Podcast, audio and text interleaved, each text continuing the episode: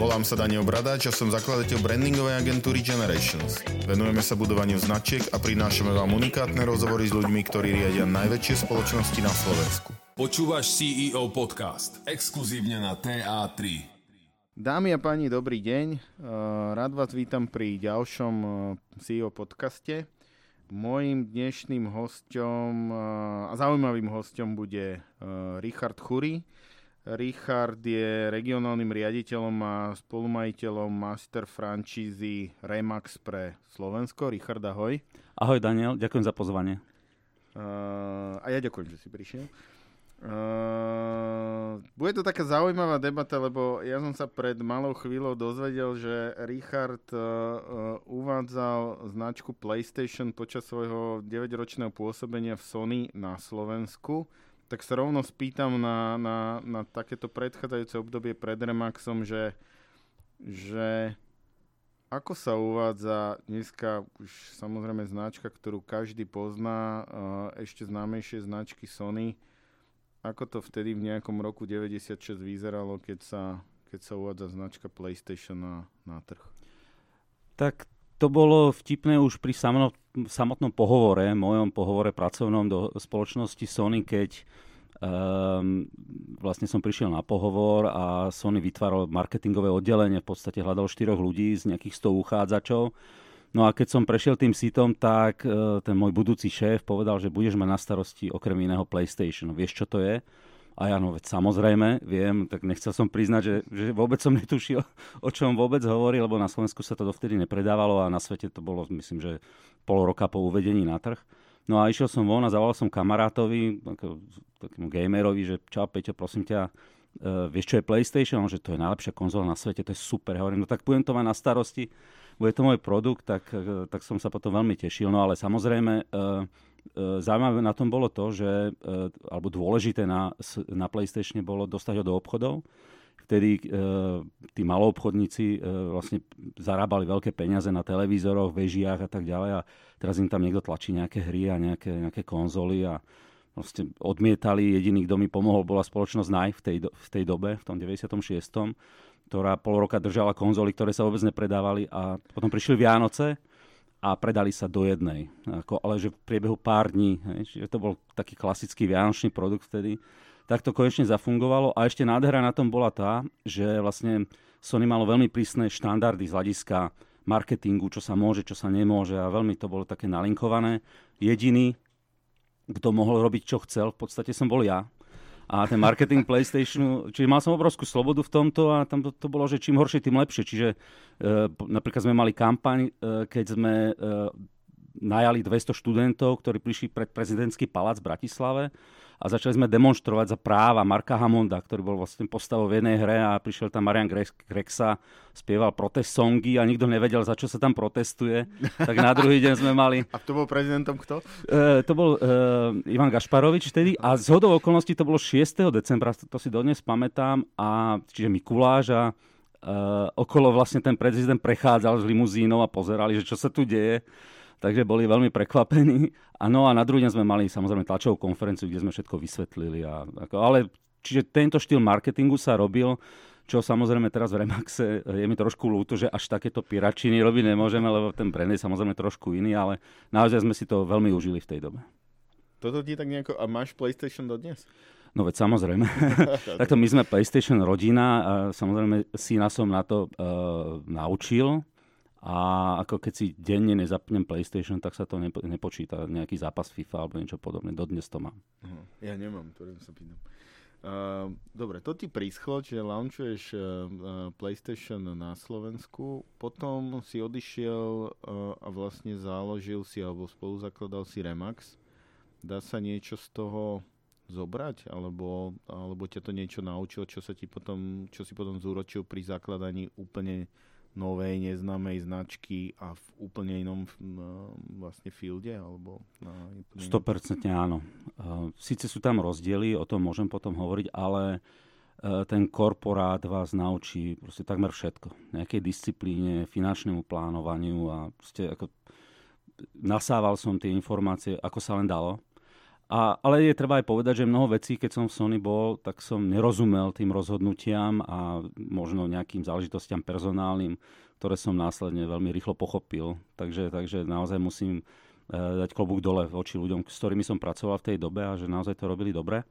No ale bol tam jeden obrovský a zásadný rozdiel a to je to, že som z takého korporátneho prostredia prešiel do takého, nazvime to hybridného, to znamená už podnikateľského.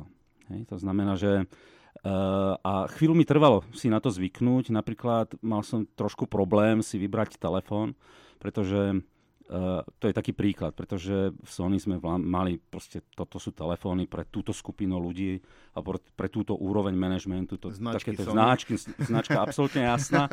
A teraz ja som si mal kúpiť nový telefón a nový notebook a ja som mal strašné nutkanie niekomu zavolať, aby mi to schválil tak som zavolal českým kolegom a on až, oni až po 10 minútach pochopili, že ja čakám na to schválenie, že ale však to si kúp, čo chceš v princípe. No a ďalší moment bol ten, že to podnikateľské prostredie prinieslo to, že každé rozhodnutie, ktoré urobím, v podstate má vplyv, nazvime to na moju peňaženku alebo na tie moje financie osobné alebo firemné.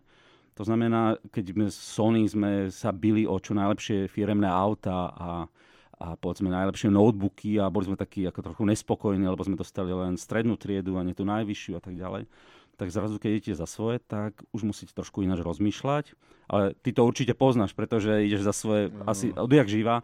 Ale táto zmena kultúry bola pre mňa pomerne zásadná a chvíľu mi trvalo, kým som si na ňu zvykol. A keby som si na ňu zvykal ešte dlhšie, tak asi skrachujem, lebo, mm. lebo proste míňam peniaze viac, ako zarobím. Dobre, a sú tam nejaké podobné podobnosti, lebo Sony svojho času asi určite absolútny líder a jedna z najsilnejších značiek v elektrotechnike.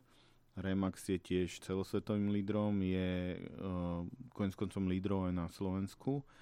Že je tam nejaký taký nejaký prístup, nejaký, niečo, čo na Slovensku voláme leadership attitude, alebo niečo, že čo ti pomohlo naozaj spraviť aj z toho Remaxu jednotku, lebo je to podnikanie na jednu stranu, akože je tam samozrejme support tej korporácie, ale nie je to typická korporácia, ako si nazval. Že čo tam je to, čo ti pomohlo, čo sa ti osvedčilo a, nakoniec asi pomohlo vybudovať a, lídra na, na slovenskom trhu? Um, ako som povedal, v Sony som sa naučil naozaj veľa, veľa vecí. Um, myslím si, že uh, pomohla mi jedna vec a to je to, že, že um, hlavne som sa snažil odfiltrovať v rámci, ono to vyznieva negatívne, ale nie je to úplne tak, uh, byť čo, čo najviac efektívny, čo v tej korporácii nie vždy úplne funguje, že sme venovali, ja neviem, 80% času politike uh, a možno nejakému nadávaniu alebo takému klasickému zamestnaneckému prístupu. A ja som sa rozhodol, že ako teraz mám tú šancu robiť veci tak, aby ma naozaj bavili. Čiže tak, ako som sa snažil v Sony baviť tou prácou a našťastie som mal, eh, pokiaľ som mal na starosti PlayStation, tak ten priestor tam naozaj bol a, a je to cítiť a tí ľudia to z vás cítia, aj tí obchodní partneri alebo kolegovia. A toto som sa snažil ako keby aplikovať. Ale z hľadiska povedzme nejakej kultúry alebo nejakých, nejakých tých E, samozrejme, ja som prevzal odtiaľ všetky veci, ktoré sme riešili, čiže nastavovanie plánov a tak ďalej a tak ďalej. To sú veci, ktoré som sa nemusel učiť. Ja som ich považoval za prirodzené, ale v konečnom dôsledku e, vnímam, že e, samozrejme pracujem s ľuďmi, ktorí sú tí menší alebo drobní podnikatelia, tak ak niekto v tej korporácii nebol, tak to sa jednoducho musí naučiť. No a, a aj môj výber v konečnom dôsledku do toho Remaxu bol taký, že vlastne mňa oslovil uh, David Krajný, to je taká osoba, ktorá on sa mu hovorí král žuvačiek, pretože on e, vybudoval vlastne Wrigley's pre celú strednú Európu, až sa dostal k pánovi Virgisovi priamo do Chicaga ako jeho poradca. Rozhodol sa, že kúpi master franšízu pre Čechy. Hľadal niekoho pre Slovensko. Ale samozrejme tá expanzia, ten nápad, tak ešte Slovensko je voľné, kúpme aj Slovensko, ale nájdeme tam nejakého človeka, kto to bude riadiť. A on, my sme si padli do oka, pretože obidvaja sme z nejakého korporátneho prostredia. Hej? Že proste sme si porozumeli v základných veciach akože okamžite, pretože tie veci fungujú podobne všade. Ale, ale ten rozdiel v tej, tej, eh, tej filozofii Remaxu a povedzme klasickej korporácie je tak obrovský, keď už sa zoberieme len na tú hierarchiu, že vlastne moje, moja nadriadená zložka, povedzme Remax Europe alebo Remax International sú v konečnom dôsledku E, servisné organizácie pre mňa, keďže ja som ako keby vlastníkom ich licencie a nie je to tak postavené na, to, na tej báze, že, že sme išli niekde reportovať, ako pracujeme a či plníme plány alebo neplníme, ale v princípu je to o tom, ako to budeme rozvíjať a ako tebe, Richard Chury, pomôžeme v tvojom podnikaní na Slovensku. Uh-huh. A toto je e, niečo, čo aplikujeme rovnako povedzme aj vo vzťahu do tej siete, čiže nie je to takéto klasické, čo sa mnohí mnohokrát obávajú, alebo je to také niečo, čo, čo sa pýtajú prvé, ak, pod akým tlakom budeme, keď budeme povedzme pod svetovou značkou tak je to skôr postavené na tom, že rozvíjajme to, čo chcete rozvíjať a ako vám vieme pomôcť. Uh-huh. Samozrejme pri dodržiavaní nejakých aspektov. Uh, to, je, to, je, to je aká značka Remax? To je dobrá značka? Ja si myslím, že najlepšia. Hej, ale takto... Na dobrú otázku, dobrá odpoveď. A, uh, ja sa to pýtam preto, lebo toto je taký špecifický biznis, že, že zaujíma ma, že, že čo vlastne tvorí ten leadership a to, že vlastne vieš si povedať, že dneska máte cez 200 maklerov že a, a, a je záujem o tú licenciu. Pritom je tu niekoľko ďalších sietí, pritom veľa ľudí na trhu hovorí, že je lepšie predávať reality vlastne mm, sám za seba, lebo je to o tých ľuďoch, o nejakých vzťahoch a kontaktoch. Čím to je, že nakoniec na tom trhu je ten Remax lídrom a jak si líder povedal, že najlepšou značkou. Čím to je? Na to ťažko jednoducho odpovedať. Je to z môjho pohľadu mravenčia denodenná práca a v podstate tú značku nejakým spôsobom formujete cez nejakú kontrolu kvality, cez nejaký výber. A ja to vidím tak, že v konečnom dôsledku tak, ako sa nastavuje to riadenie spoločnosti a náš vzťah a povedzme miera slobody jednotlivých franšizistov, pretože to je mimoriadne dôležité, že, že do akej spoločnosti idú, akým spôsobom sú vedení alebo riadení, tak to určuje, aký typ alebo aká typológia ľudí vlastne u nás ostáva. Príde k nám a prípadne ostane. Uh-huh. A Uh, ono sa hovorí, že franchise je také, že nevyžaduje, alebo skôr by mal lákať takých menej kreatívnych ľudí, alebo ľudí, ktorí, nazvem to, až slepo poslúchajú a proste nasledujú tie pravidlá, tak Remax ide trošku proti prúdu a mne sa to na tom páči, že dáva tú slobodu, že to riadenie do veľkej miery ako, e, spoločné a diskutujeme o veciach e, a prispôsobujeme ho potrebám tej siete a v podstate ja chcem do siete e, ambicióznych, dravých, kreatívnych ľudí, ktorí, e, ktorí to chcú dotiahnuť ďalej. Uh-huh. Z určitého hľadiska to môže byť povedzme náročnejšie nariadenie, ale na druhej strane si myslím, že tá značka sa posúva výrazne ďalej, pokiaľ tu máte tú dynamiku aj, aj v tej sieti. Uh-huh. A to, e, prečo ja vnímam Remax za tú najlepšiu značku, samozrejme podstatné je, že je to naozaj svetový brand a je známy a takých tu na Slovensku veľa nie je. Čiže samozrejme sieti je viac a ja tých klientov delím na také dve úrovne. Jednak sa bavíme o tom, že ponúkame podnikateľský koncept. To znamená, že mojim klientmi v konečnom dôsledku si tí majiteľia kancelári, prípadne realitní uh-huh. makléri. Uh-huh. No ale potom je tá druhá úroveň a tí sú samozrejme mimoriadne dôležití, najdôležitejší sú tí finálni klienti. Tí ľudia, ktorí si sa v konečnom dôsledku rozhodnú, uh, akú službu využijem, koho využijem a tak ďalej a tak ďalej. Samozrejme, pre nás je základ, aby nás klient využil, aby sme mali dostatočne širokú distribúciu.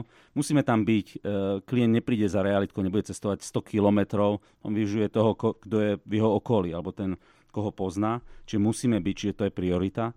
Ale v konečnom dôsledku aj v realitách je to hlavne o budovaní dôvery. A mhm. teraz je to o nastavení kvality práce tých maklérov, čo nie je veľmi jednoduché, pretože pri výrobe aut tú kvalitu vieme celkom presne ako overiť, nastaviť a vieme, vieme to riadiť celkom presne. U, rea- u práca realitného makléra je mnohokrát uh, hodnotená subjektívne. Je to služba človeka človeku, čiže každý, alebo tá chémia medzi tými ľuďmi nemusí fungovať úplne presne.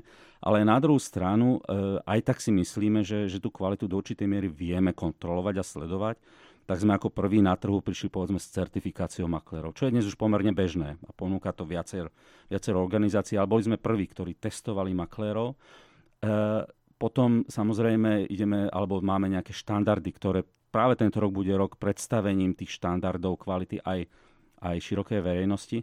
Ale taká zaujímavosť je, že ako jediná z dvoch krajín na svete v Remaxe sme umožnili klientom hodnotiť maklérov podľa štýlu eBay na našom webe. To znamená, že e, keď sa ukončí transakcia, tak aj predávajúcemu, aj kupujúcemu ide e-mail, ktorý môže napísať hodnotenie makléra od 1 do 10 a môže sa vyjadriť priamo na jeho webe. Čiže tie referencie sme posunuli trošku ďalej, namiesto toho, aby sme to úplne riadili, že dáme len tie pozitívne, ale maklér môže mať kľudne na svojom webe osobnom aj negatívnu referenciu, čo ad 1 je najlepší tlak na kvalitu práce toho makléra si myslím, že kto iný ako klient. Ale druhá vec je, že dnes ľudia sa rozhodujú, e, tie služby si vyberajú podľa nezávislých hodnotení, Čiže keď si chcem pozrieť film, idem na ČSFD, alebo ja neviem, keď je človek na dovolenku a tak ďalej. Čiže máte fóra, kde bežní klienti sa vyjadrujú k tým, tým jednotlivým hotelom alebo filmom alebo čomukoľvek. No a e, čiže tá dôvera, budovanie dôvery voči klientom je to, že ja keby som bol maklerom Remaxu, poviem, viete, ako vyberte si moju službu, keď náhodou budem s vami nevhodne komunikovať alebo proste budete nespokojní, tak mi viete pokaziť biznis. A to je asi najlepšia kontrola toho klienta e, voči, voči maklerovi. Uh-huh. Uh, každého sa pýtam, že nakoľko je zrastený to značko, že je pre teba rozdiel značka firma, že je to pre teba jedno a to isté, alebo je to rozdiel u teba to asi o to viac, že ty si 15,5 roka a zakladal si ten Remax tu. Tak ty to máš ako? E, je veľmi ťažké oddeliť pre mňa či už značku alebo firmu a dokonca osobný život. Ja, ja to firmou naozaj žijem a o to viac, že asi pred desiatimi rokmi som zamestnal aj manželku. Takže tá naša téma, niekedy musím naozaj doma už krotiť tie rozhovory, že poďme sa baviť o niečom inom ako o firme, lebo naozaj tým žijeme intenzívne, dokonca už aj syna som tak čiastočne zamestnal. Ale vzťah firmy a značky e, nie je to úplne to isté, rozhodne nie, ale z môjho pohľadu akékoľvek aktivity vo vnútri firmy od obyčajného účtovníctva, riadenia financií, práce so zamestnancami, e, aj s tou sieťou, na tú značku či už priamy alebo nepriamy vplyv majú. Uh-huh. Je nejaká vlastnosť, ktorú ten Remax má, že táto ti konvenuje, alebo toto je taká, čo máte spoločné, že ty ako osoba a Remax ako, ako firma? To sa nikoho nepýtal ešte. Novú.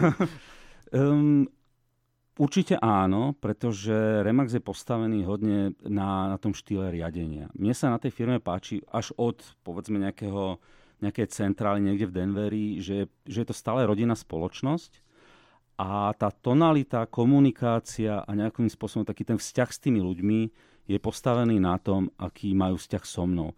A je treba povedať, že mnohokrát, keď sa ľudia rozbo- rozhodnú pre spoluprácu s Remaxom, tak samozrejme, čo sa týka tých majiteľov kancelárií, tak s tými v druhom kole, treťom, štvrtom, piatom a až do, do nekonečna vlastne komunikujem ja a oni sa, som presvedčený, že či chcú alebo nechcú, vyberajú si aj nielen podľa tej mhm. značky, ale aj či, či si sadneme ľudsky. Hej. Mhm. A to si myslím, že je veľmi dôležité, pretože ako ja tým ľuďom nepredávam produkt a taký, že sa potom už nikdy neuvidíme, ale vlastne predávam im obchodný vzťah a mnohokrát aj ten osobný. A, a myslím si, že za tých 15 rokov boli aj horšie časy, mali sme hospodárskú krízu.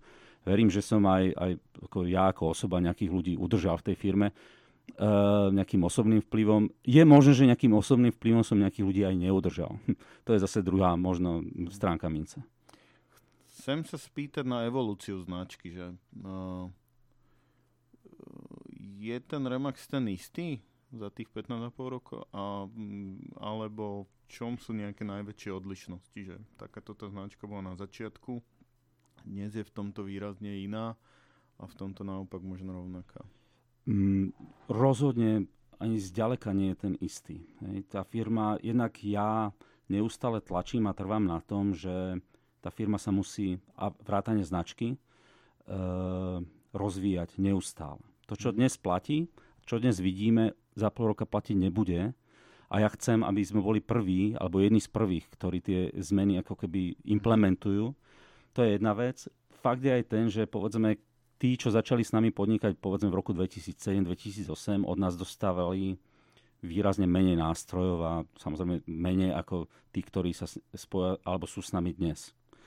A mm, do veľkej miery sa mení aj taká tá štruktúra ľudí, ktorí, ktorí s nami idú spolupracovať a tu som, musím naozaj zaklopať na drevo, že, že, že dnes e, tí záujemcovia alebo ľudia, ktorí s nami pracujú, sa ďaleko viac približujú tomu, čo je taký môj ideál takého správneho podnikateľa alebo podnikateľa poznačkou Remax. Čiže e, tá štruktúra ľudí, ktorú sme mali v roku 2006, 2007, 2008, bola úplne iná. Mali sme v tom období veľmi strmý rast, pretože sme boli prvá taká nejaká sieť e, reálna, ktorá prišla na Slovensko, svetový brand, takže sme prilákali veľa záujemcov, ale v tej dobe e, tá predstava bola, že kupujem si proste kupujem si nejaký, nejaký, nejaký nejakú mašinu na peniaze, bez toho, aby som sa do toho ja nejak oprel, ale samozrejme za úspechom aj pod značkou je strašne veľa práce, takže dnes viac ako keby máme e, podiel ľudí, ktorí, a ja si dovolím tvrdiť, že takmer všetci, ktorí rozumejú, čo to všetko obnáša. A v tom je rozdiel, pretože tým sa mení aj ich práca voči klientom, ich práca voči maklérom, ich prístup k vzdelávaniu. Vzdelá, vo vzdelávaní prístupu vo vzdelávaní a vnímaní hodnotia, hodnoty vzdelávania vidím obrovský rozdiel. Ale to nie je len v rámci Remaxu, ale vidím to aj všeobecne aj v našej branži, že, že to vzdelávanie ľudia vnímajú, že, že, že budú potrebovať. Teraz ma tak napadlo, že keď by som sa si pýtal niekoho, že z Coca-Coly, tak povie, že v aute vozí bedničku Coca-Coly, ty si nejako kupuješ alebo musíš kúpať nehnuteľnosti, keď si v Remaxu, že, že, že, že, že máš taký cieľ, že každé dva roky jednu nehnuteľnosť, alebo to, to, to, to, to no, s tým súvisí? Za mojej, za mojej e, kariéry v Remaxe som nekúpil ani nepredal jedinú nehnuteľnosť. Fakt? A to by som nebol. Som povedal, že taký líder, že to tak naozaj musí byť, aby... No tak dobre, tak to by chcelo mať naozaj veľa miliónov na účte, tak naša spoločnosť je postavená tak pyramidovo, že z, dora, z dola hore, že najprv začnú zarábať makléri, potom majiteľe kancelária, niekde no, na konci rebríčka potravinového som ja a tam sme sa ešte nedostali. Ale princípe, ja to vidím zase na tých makléroch, ako samozrejme je, je to dobrý biznis, e, sprostredkovanie predaja, e, prenajmu nehnuteľnosti, ale skôr či neskôr prídete k príležitostiam investovania do nehnuteľnosti, ich následného prenajímania. Čiže ja vidím u niektorých našich ľudí, ktorí sú u nás povedzme 10-15 rokov, že už vlastne niekoľko nehnuteľností, že ich prenajmajú povedzme na Airbnb a tak ďalej, že s tým pracujú. OK, uh-huh, chápem. Uh, všetko možno si spomenul. Čo je najdôležitejšie v živote? Uh, poviem asi to, čo ostatní. Je to rodina, absolútne. Je to, je to taký ostrov, že keď sa vonku dejú zlé veci a rodinu máte na poriadku, tak sa máte kam vrátiť. Čiže to je, to je veľmi dôležité potom si myslím, že schopnosť byť, schopnosť byť šťastný. Čo mhm. nie každému ide bez ohľadu na bohatstvo, ktorému vládne. A, e, a myslím si, že keď už hovoríme o rodine, tak hovoríme, že je láska hej, vo všetkých podobách. A pre mňa proste tým, že tou firmou žijem, tak je to tá firma. Proste to, ja to neoddelujem nejako. Čiže pre mňa firma je môj osobný život v princípe. Kedy si bol šťastný naposledy? Ja som šťastný každý deň. Aj keď je to moje, treba, aby to nevyzeralo tak, je to šťastné, šťastie mnohokrát skúšané, ale ja som, ja som veľmi šťastný, som spokojný s tým, uh, uh, ako žijem. Na druhej strane um, som väčšine taký ako nespokojný z toho pohľadu, že uh, máme nejaký potenciál, kam sa vieme dostať. Lebo keď je človek šťastný a uh, je, je tam tá pasca, že vlastne sa nechce posúvať ďalej. Takže mhm. nie, nie je to ten typ šťastia, ale uh, ináč to poviem, nie som nešťastný z toho, že, že sú veci, ktoré nemám. Hej. Že, keď mm-hmm. vidím niekoho na Maledivách a ja tam nie som, nie je to zdroj môjho nešťastia, alebo keď mm-hmm. má niekto lepšie Chápem. auto. Mm-hmm, chápem. Je niečo, čo sa bojíš? Um, no, keď som začínal v Remaxe, tak uh, keď som si uvedomil v konečnom dôsledku, že do čoho som sa namočil v princípe, že, že zrazu som musel prevzať zodpovednosť za, za, za ten biznis, tak ako som sa v noci budil so strachom, hej, že je treba zaplatiť dane, máme nejaké výplatné obdobie a tak ďalej. Ale naučil som sa žiť tak, že vlastne už sa nebojím ničoho ja viem, že je veľa dôvodov na strach a zdravie a tak ďalej, ale zatiaľ som nezažil situáciu, ktorá sa javila v tej chvíli ako beznadelná, alebo že by nemala riešenie a nakoniec sa nejak nevyriešila. Čiže, Teraz čiže... ja vidím, že veľa je to o prístupe, akože, lebo byť šťastný asi naozaj že spôsob, že, že, že asi nejaký mindset alebo nastavenie seba samého. Uh lebo to máš niekde v sebe, aj taký nejaký pozitivizmus, ale chcem sa spýtať, že keď máš predsa len, že nejaké možno, že horšie dni, alebo že niečo ti nejde, robíš vtedy čo? Čo tebe pomáha znova nadobudnúť nejaký pocit šťastia, alebo nie, kde ho nájdeš znova? E, ja k tomu šťastiu ešte jednu vec. Um, je veľmi dôležité pre mňa uh, v tej mojej pozícii, v ktorej som, uh, nebyť nešťastný alebo frustrovaný, pretože ja som zistil, že sieť veľmi citlivo vníma či, akú ja mám náladu a, a mhm. akým spôsobom uh-huh. ako prístupujem, tak ako keď príde, keď ja budem frustrovaný, tak potom to je asi začiatok konca. Ale samozrejme tie dni sú aj horšie. Um, sú dni, keď naozaj je ťažké niekomu zavolať, že naozaj na to nie je energia a tak ďalej, alebo že sa mi donesú nejaké zlé správy. Ehm, ja veci nesilím. Ja, ja viem, že sa to zase vráti, tá, do, tá dobrá nálada, takže ako snažím sa prečkať to nejak. Veľmi mi pomáha, povedzme, keď cestujem po Slovensku, jazda auto ma ukludňuje doslova. Má človek čas premyšľať. Ale zase, keď, má, keď sa človek stretne s niečím negatívnym, negatívnym a to pri práce s ľuďmi jednoducho e, tak býva pomerne často, Zase na druhú stranu ja sa potom dokážem tešiť z tých drobností a drobných úspechov tých ľudí v tom teréne, alebo keď sa niečo podarí, alebo máme dobrý mesiac, alebo sa mhm. naberie dobrá nehnuteľnosť. Alebo len niekto povie, keď s ním telefonujem, počúvaj, ako ja som tak rád, že som, že som v tej firme. Čiže to sú také drobnosti, ktoré uh, pre mňa mne dávajú zmysel v konečnom dôsledku. Čiže zlý deň sa stáva často, nie som nejaký športový typ, že by som to vybehal niekde a tak ďalej, ale je treba aj povedať to, že e, veľmi pomáha večer sa vrátiť domov, e, prestať sa baviť o práci aj s manželkou, lebo e, samozrejme ona toho má veľa na srdci, keď teda prídem a sa stretneme, ale potom si sádneme, pozrieme seriál, dáme pohár vína, takže toto mňa dokáže, aj keď si myslím, že už do večera budem mať blbú náladu, tak stačí pol hodinka a je mi fajn. Uh-huh ty si líder alebo manažer, alebo je to kombinácia? Je to kombinácia, pretože e, vo vzťahu k sieti ináč, alebo ináč ako líder fungovať neviem. Pretože tá denná operatíva je na tých kanceláriách, čiže my dávame nejaké smerovanie spoločnosti, nejaké rámce a nejaké nástroje, ktoré tí ľudia by mali využívať, ale neriadím ich dennú dennú operatívu ale vo vzťahu k nám ako k centrále, tak my sme stále veľmi malá spoločnosť, je nás 6 alebo 7, takže um, nevyhnem sa ani manažovaniu veci, určite nie. Ja rozhodne nie som ten typ, ktorý proste si nevie vyhrnúť rukávy a neurobi veci proste si aj sám mnohokrát. Ale zase na druhú stranu nechcem byť ten, ktorý chce o všetkom rozhodovať do, ako do posledného špendliku. Čiže chcem, aby ľudia jednak mali ku mne dvere vždy otvorené, aby nemali obavu so mnou veci diskutovať alebo konzultovať, ale aby sa nebali robiť rozhodnutia vlastné. A keď urobia chybu, pretože tým chybám sa nevyhneme, tak vtedy sa za nich viem aj postaviť. Takže aby sa neobávali o, ja neviem, o svoju pozíciu. To znie tak strašne ideálne. Ty máš aj nejakú negatívnu nejakú vlastnosť. Mám ich strašne veľa. Viete, pozitívny, uh, empatický. Takto. E, prechádzam peklom budovania siete. Ak by som, ak by som to nemal v hlave takýmto spôsobom nastavené, tak asi by som to neprežil. Nechápem.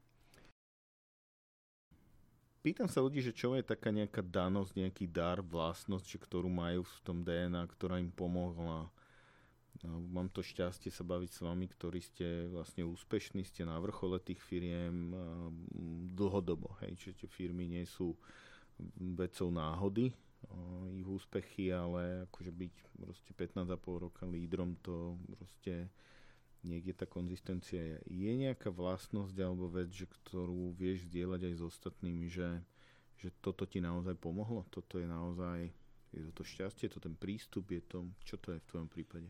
Asi, asi áno, aj keď to už by bola možno lepšia otázka na, na tých mojich klientov, ktorí to so mnou ťahajú povedzme 10, 12, 13 mm-hmm. rokov, ale ja si myslím, že vytrvalosť je vlastnosť, ktorá, ktorú, ktorú asi, ktorá asi ma najviac charakterizuje. Mm-hmm lebo e, aj my sme, povedzme, počas tých 15 rokov e, hľadali a interne diskutovali, povedzme, ohľadom tonality voči sieti, ako pristupovať. A nakoniec z toho vyšlo, že najlepšie sa človek cíti v takej tej prirodzenej polohe. Proste, mm. keď nie je človek despota, tak, tak ho nezahrá a keď nemá rád ľudí, ani to nezahrá. Mm-hmm. A je niečo také, že za to obdobie, že toto si najviac vážim, toto mi utkvelo v pamäti, že čo je pre teba nejaký taký osobný pocit víťazstva alebo satisfakcie za tú dobu? Nie som si istý, či mm, mám ešte dôvod na nejaké pocity víťazstva. Ehm, ten, tá moja kariéra sa skladá z, z povedzme tisícov drobných víťazstiev, mm-hmm. to je asi dôležitejšie a E, víťazstvo budem vnímať, keď naozaj dosiahneme povedzme, taký podiel na trhu, ako, ako má Remax bežne v iných krajinách alebo v tých úspešnejších krajinách. Čiže zatiaľ e, nie je dôvod na nejakú extra mhm. oslavu alebo pocity, že som niečo ako dokázal. Nevnímam to zatiaľ tak. Mm-hmm. Aká je slovenská značka, ktorú máš rád? Čo sa týka značiek, je viac takých zaujímavých. E, veľmi ma baví komunikácia Martinusu alebo napríklad Regal Burger to je, také, mm-hmm. to je veľmi odvážny projekt z môjho pohľadu, ale to, čo mňa zaujímalo v poslednej, zaujalo v poslednej dobe, je to trošku mimo biznisu a je to značka mesta a akým spôsobom sa začal vyvíjať s novým primátorom a to je, to je Bratislava. Mm-hmm. Kde zrazu vidíme z takých tých, takých tých bežných politikov, o ktorých si tak máme tú predstavu, takú nejakú štandardnú, tak prišla úplne nová generácia ľudí spojená hlavne s primátorom mesta, mm-hmm. pánom Valom, ktorý, keď som počúval s ním rozhovory, tak e, som pochopil, že toto sa bude úplne meniť.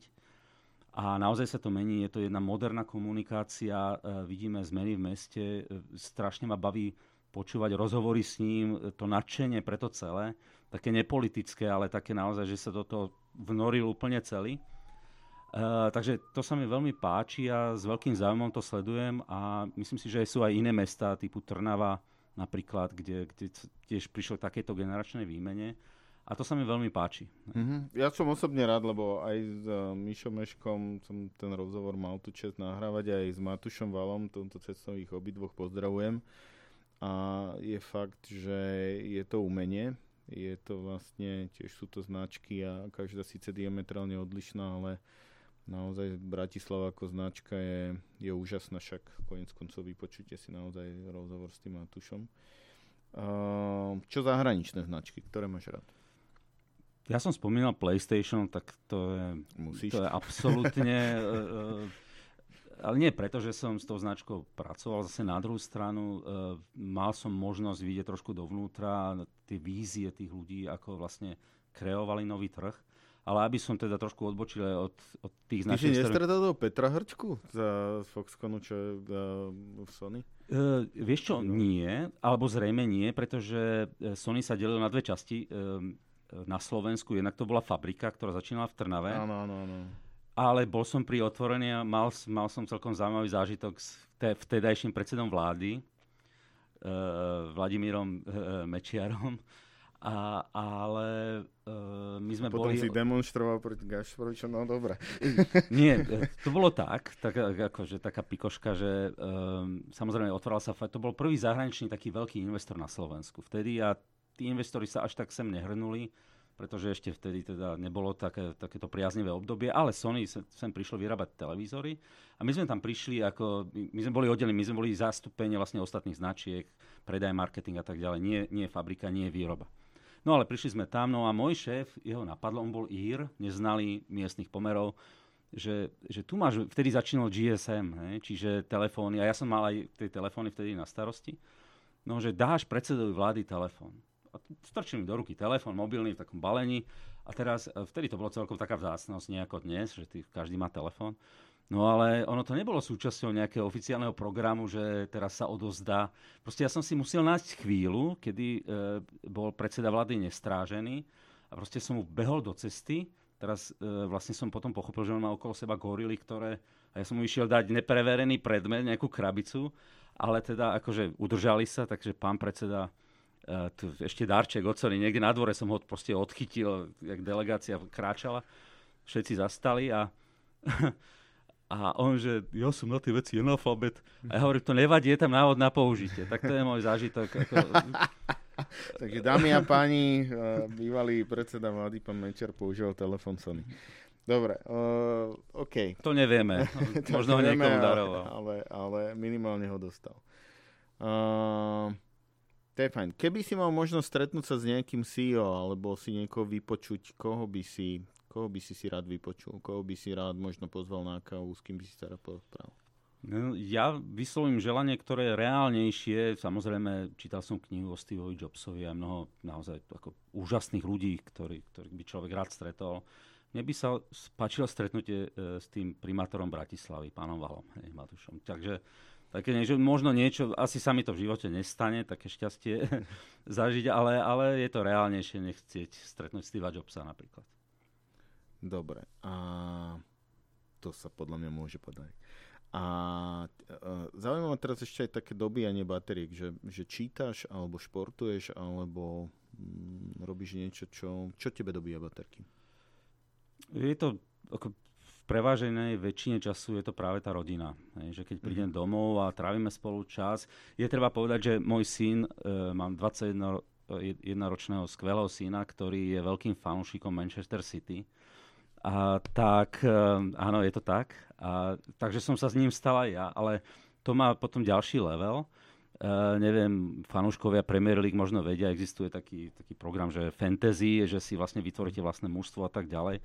Čiže ja som nikdy nechápal, pre koho Digisport vysiela Premier League, teraz tomu už rozumiem. Čiže my o 12. zapneme telku, u nás fičí futbal s malými prestávkami až do pol desiatej večer Čiže pozeráme všetky zápasy, vrátane Fulham proti Brightonu, lebo tam máme svojich hráčov.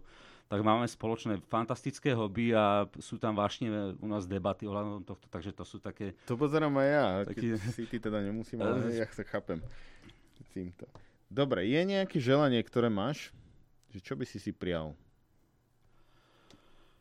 Moje želania, eh, okrem svetového mieru samozrejme a takých tých vecí, ale um, ja chcem vidieť, moje želanie okrem teda, aby moja, moja rodina, zase len spomínam, aby prosperovala, aby sa môjmu synovi zadarilo naozaj úspešne doštudovať, nájsť si prácu a priateľov, ktorí ho budú naplňať, ale ja to zameriavam všetky svoje želania na, zase na tú firmu pretože tak ako sa menila rokmi, viem, že ju vieme meniť veľmi dramatickým spôsobom aj do budúcna.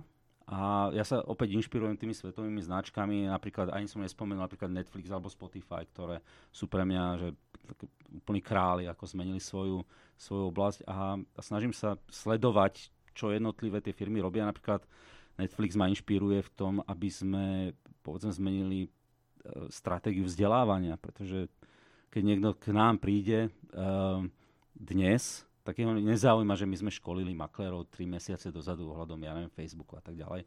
Čiže tá firma, tú firmu čaká ešte veľmi, veľmi veľa krokov, ktoré musíme zmeniť, hlavne v zmysle, že každý chce mať ten nástroj, alebo to, čo potrebuje tu a teraz.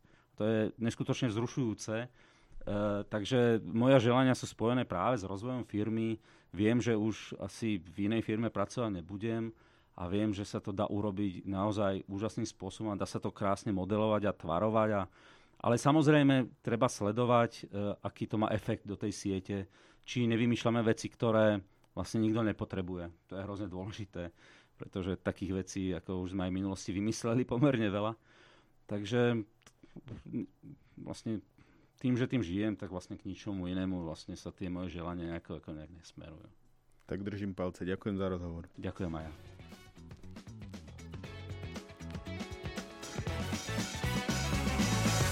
Zaujímaš sa o budovanie značky? Odoberaj CEO Podcast.